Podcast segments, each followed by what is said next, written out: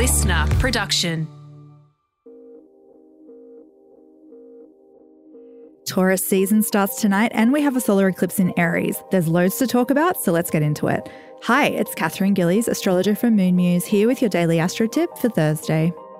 Today at around 2:15 p.m. we have a solar eclipse at 29 degrees of Pisces. This is major as it's the first eclipse to fall in the Aries Libra axis as we move on from the last 18 months of Taurus Scorpio energy.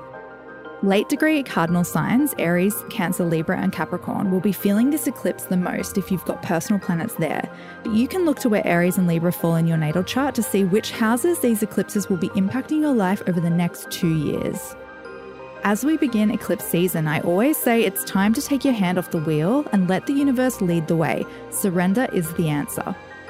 At the beginning of Aries season, we had a new moon at zero degrees, and now we round out Aries season with another new moon at the very last degree of the sign. So we're really coming full circle and ready to live life on our own terms.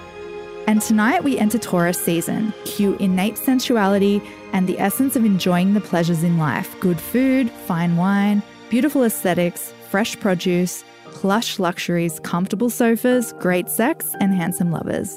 Enjoy. That's all for today. Tune in again tomorrow morning for your daily astro tip, and don't forget to follow me on socials at Moon Muse.